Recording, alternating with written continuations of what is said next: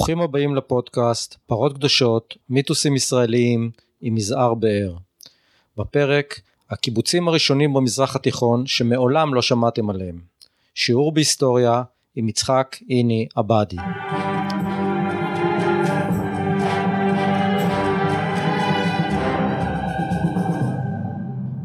הנה הגדרה של קיבוץ בוויקיפדיה קיבוץ הוא צורת התיישבות שיתופית ייחודית לציונות, ליישוב ולמדינת ישראל, המבוססת על שאיפת הציונות להתיישבות מחודשת בארץ ישראל ועל ערכים סוציאליסטיים, שוויון בין בני האדם ושיתוף כלכלי ורעיוני. האמנם? אורחנו המזרחן יצחק איני עבאדי, בן קיבוץ דגניה א', מתעמת עם המיתוס הנפוץ הקובע שדגניה הייתה הקיבוץ הראשון בעולם הוא מספר את הסיפור הלא ייאמן על ההתיישבות הקיבוצית בערב הסעודית. כאשר עברו בשנת 1912 מאום ג'וני לדגניה והקימו את הקיבוץ הראשון, את הקולקטיב הראשון, בסעודיה היו 72 מושבים שיתופיים ביום הזה. הממלכה של היום היא יצירה של איש אחד, בעל הבית. קוראים לו עבד אל עזיז בן עבד אל רחמן אל סעוד. הוא האיש שלא יודע קרוא וכתוב, בחיים הוא לא עזב את סעודיה, והוא האיש המעניין ביותר שקם במאה העשרים במזרח התיכון, כולל אותנו, ואני לא מזלזל בהישגים שלנו. תקשיבו ותשפטו. מה היה התקציב של סעודיה בשנת 1939 ואחורה? חמשת אלפים דולר בשנה! וסעודיה קצת, קצת יותר גדולה מישראל. בצר להם הם עשו שני דברים. במצוקה האיומה שהם היו נתונים בה, הם עשו שני דברים. הדבר הראשון, עבד אל עזיז באמצעות הבן שלו שנקרא פייסל, הוציאו מכרז. מאה אלף מייל רבוע, לא קילומטר, ישראל עשרים ואחת אלף קילומטרים רבועים בקו הירוק. לתשעים ותשע שנה בעבור מאה אלף סטרלינג לכל המאה שנה. בריטניה אז הייתה מאוד מאוד מאוד עם שתי הרגליים בתוך סעודיה והיה אידיוט אחד, מה זה אידיוט? שקוראים לו לורנס אישרל, דביל גמור. היה חבר ועדת היועצים שנקראת Chatham House. שואלים אותו, יא לורנס, מה אתה אומר? הוא אומר, כל מי ששם סנט אחד בסעודיה, שם את כספו על קרן הצבי. אמרו, אם המומחה אומר, לא. קמה חברת נפט שקוראים לה Standard Oil of California, התחברה עם עוד חברה קטנה, וביחד יצרו חברה שקיבלו על עצמם את המכרז תמורת מאה אלף סטרלינג למאה שנה! ככה קמה ארמקו. ארמקו זאת החברה שקיבלה את הזיכיון למאה שנה בעבור מאה אלף לירות סטרלינג אלף סטרלינג לשנה, תקשיבו מה שאני אומר. ובשנת 1939, ביום שפרצה מלחמת העולם השנייה, עשינו חור למצוא מים, רק נפט, רק נפט. זה עשו כדי לחלץ מהמצב שנקרא מצוקה של 5,000 דולר בשנה, תקציב מדינה, תקציב ממלכה. רגע, מה אתם חושבים אדם שבחיים שלו, אני מוכן לתת ראשי, לא רק שהוא לא יצא מסעודיה, לא שמע לא על קאר, לא על מרקס. איך הוא פותר את הבעיה? מה הייתם עושים כאשר אין אוכל? נו, מה עשיתם? תגידו, מה ההורים שלנו עשו? מה? סוציאליזם! זה דבר מטומטם, הוא אומר? זה דבר לא מוסרי? זה דבר לא טבעי? אבל בני אדם, הדבילים האלה, יקנו את זה כדרך חיים. סוציאליזם. ותאמינו לי, הוא לא ידע לא על קאר ולא על מרקס. כאן באמצע אני אכתוב 1912, כי זה בין, זה בין לבין. למה כתבתי דווקא 1912? כי ב-1912 אותם שבעה בחורים ושתי בחורות שעברו את הירדן מזרחה לאום ג'וני עברו כעבור שנתיים מאום לדגניה וכאן הקיבוץ הראשון בעולם אידיוטים באותה שנה כשהקבוצה בת תשעה חברים ושתי חברות עברה מאום לחצר בדגניה היו בסעודיה שבעים ושניים מושבים שיתופיים לא המצאתם כדי זה, תפסיקו, קצת הצטנעות. כאשר עברו בשבעים, בשנת 1912 מאום ג'וני לדגניה והקימו את הקיבוץ הראשון, את הקולקטיב הראשון, בסעודיה היו 72 מושבים שיתופיים ביום הזה. ורמת השיתוף בהם, בחיים התנועה הקיבוצית לא הגיעה לרמת שיתוף כזאת. ומספר החברים ביום שהם עברו מאום ג'וני לדגניה מספר החברים ב-72 שיתופים היה יותר גדול מאשר חברי הקיבוצים לזרמים השונים שלהם כאשר היינו 4%, היום הרבה פחות. אז קצת הצטנות, וכל יישוב כזה נקרא היג'רה. ואם אתם רוצים ללמוד את הקשר שבין להט דתי והתנחלות, לכו לשם, לא בן פורת. חנן, חנן פורת, אידיוטי, זה הכל חיקויים עלובים. מי שרוצה ללמוד את הקשר שבין להט דתי והתנחלות, צריך לבוא לשם.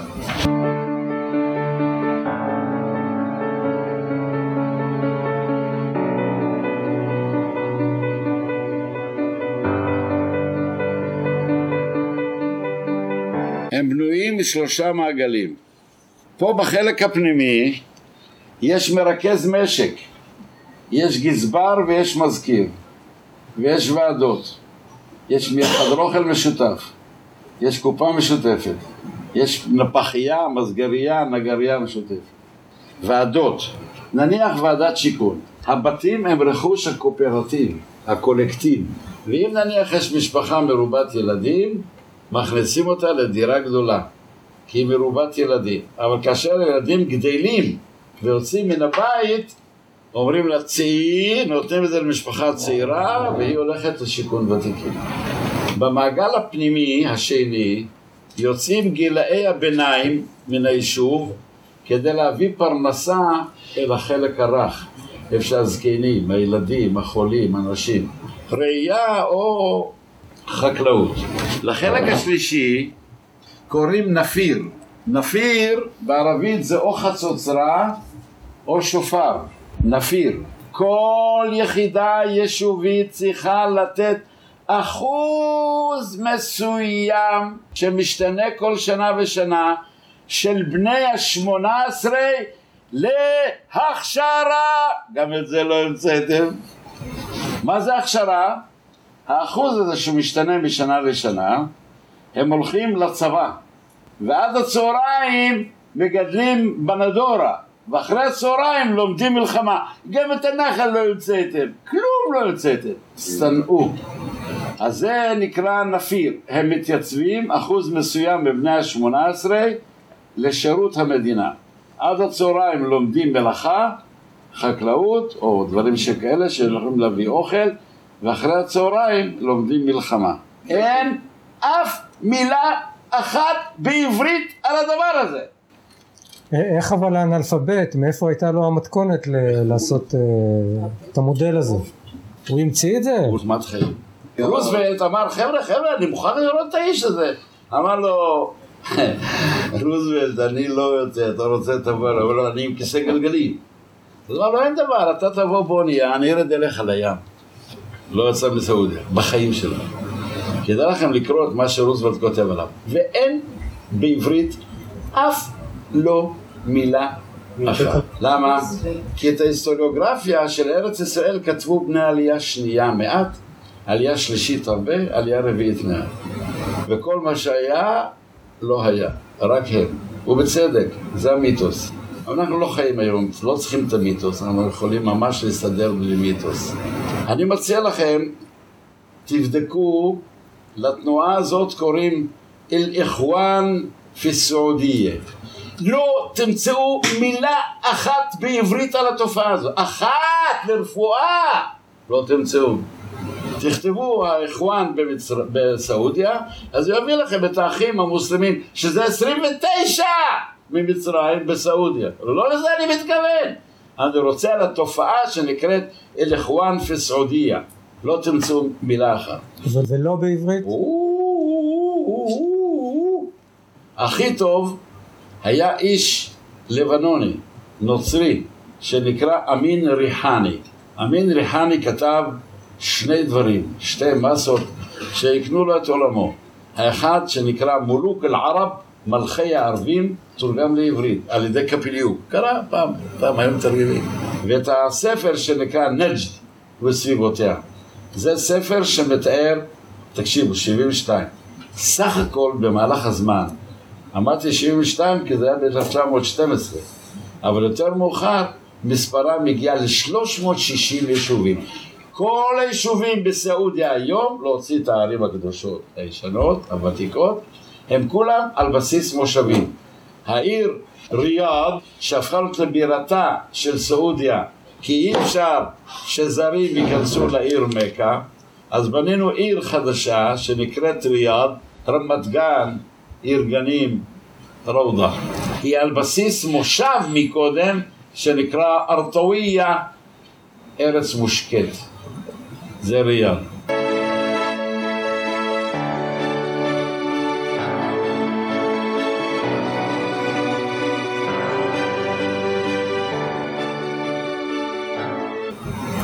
כמה לפי דעתכם ההכנסה של סעודיה מתמלוגים בלבד, זה לא כל ההכנסה מנפט. הרמקו לוקחת את ההכנסה מנפט. כלומר, לא כל הכסף שבעבור ייצור הנפט בסעודיה, סעודיה מקבל, הרמקו מקבל, בגלל החוזה. כמה לפי דעתכם סעודיה בתמלוגים בלבד, חלקה, היא קיבלה בשנת 1980 160 מיליארד דולר. אבל בינתיים ארצות הברית יצרה מהלך ויישמה אותו שנקרא עצמאות אנרגטית. האירועים במזרח התיכון דחקו בה, משתמשת ב-25% מכלל ייצור האנרגיה העולמי. מכלל ייצור האנרגיה העולמי, ארצות הברית צורכת. אז זה נכון שהייתה תלויה בסעודיה, בכווית, באבו דאבי, בבחריין, וזה. יש איש שנקרא דורי גולד, כתב את הספר על סעודיה, ממלכת האיבה, בסדר, ואתה מזכיר את היישובים. אה, תשאל שם, תשאל, זה לטובת הקורא. תשאל מה זה הדבר הזה, המושבים השיתופיים, תכתוב עמוד, עמוד, מה אכפת לך? שניים, לטובת העניין, וואלה, את הציבור נורא מעניין אותו, הקמת היישובים. אז הוא כותב שבשנת לזה וזה וזה היו כך וכך מושבים שיתופיים. שחיו חיים קומונליים, זה המשפט היחידי שישנו בעברית, של דורי גולד, על סעודיה. יפה. בסעודיה, זה המשפט האחרון, בסעודיה לא משלמים מיסים, האזרחים. כי מה, אני אתעסק עם הפרוטות שלכם, מס ערך מוסף, זה ובלו ובטיח, אין מיסים. בסעודיה אין אף טיפת מים שלא מוטפלת. וישראל וסעודיה הקימו עסקה שבסופה סעודיה תתפיל, תתפיל, תתפיל 12 מיליארד קוב מים. מה אמרת? אתה השתגעת? לא, זה שטות. תקשיבו מה שאני אומר. חברים, סעודיה, זה פה, תפתחו את החלום, תנו יריקה, תרגעו בסעודיה. כדאי לכם, כדאי לכם, תשבו בקולי. תשבו בקולי.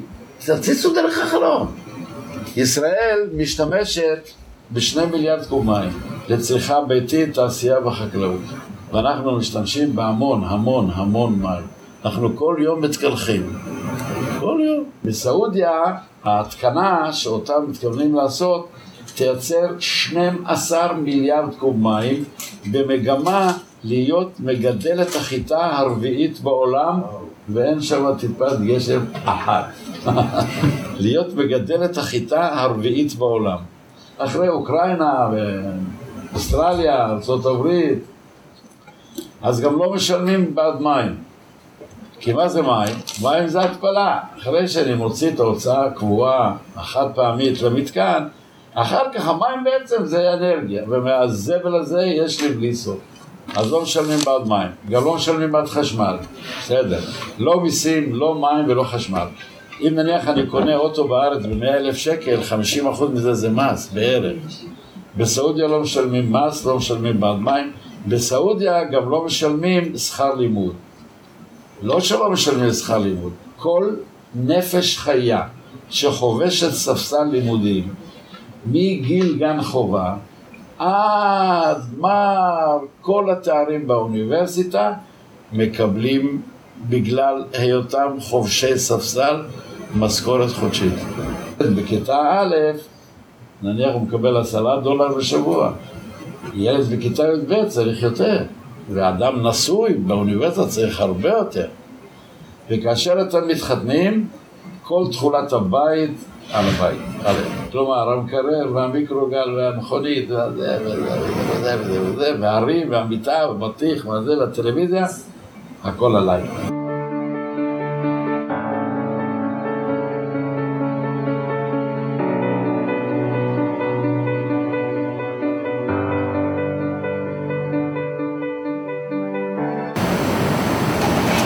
השנה היו מעט מאוד עולי רגל.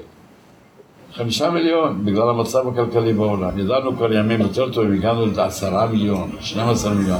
השנה היו מעט מאוד אנשים, חמישה מיליון. מול כל איש עובדים בשירותים שלושה, שלושה איש. מול כל עולי רגל, האוכל, המים, הליווי, והזה, והזה, והזה, והזה, והזה, וה... עובדים שלושה אנשים בזה. זאת אומרת, תקשיבו מה אמרתי עכשיו. אם היו מעט אנשים השנה, חמישה מיליון, יש משרד, קבלן, שכל יום נותן הוראות עבודה לחמישה עשר מיליון איש, מה עושים למחרת בבוקר. שמעתם מה אמרתי? כל יום יש קבלן ממשלתי שנותן הוראות לחמישה עשר מיליון איש. אנחנו חייבים, חייבים, חייבים לימוד ערבית, להכיר מה שנעשה מתחת לאף. אחרת אנחנו סומה וערובה. זה פשוט לא בחשבון. עכשיו תארו לכם, לא החבורה הזאת שהיא באמת מלח הארץ, אלא מה קורה ברחוב. כלום. וזה לא בסדר. אנחנו פשוט לא נדע להתגונן אם לא נבין איפה אנחנו חיים. כדי להבטיח את הבית הזה שכולנו נשבענו, שיעמוד לעד, בשביל זה צריך לעשות מעשה.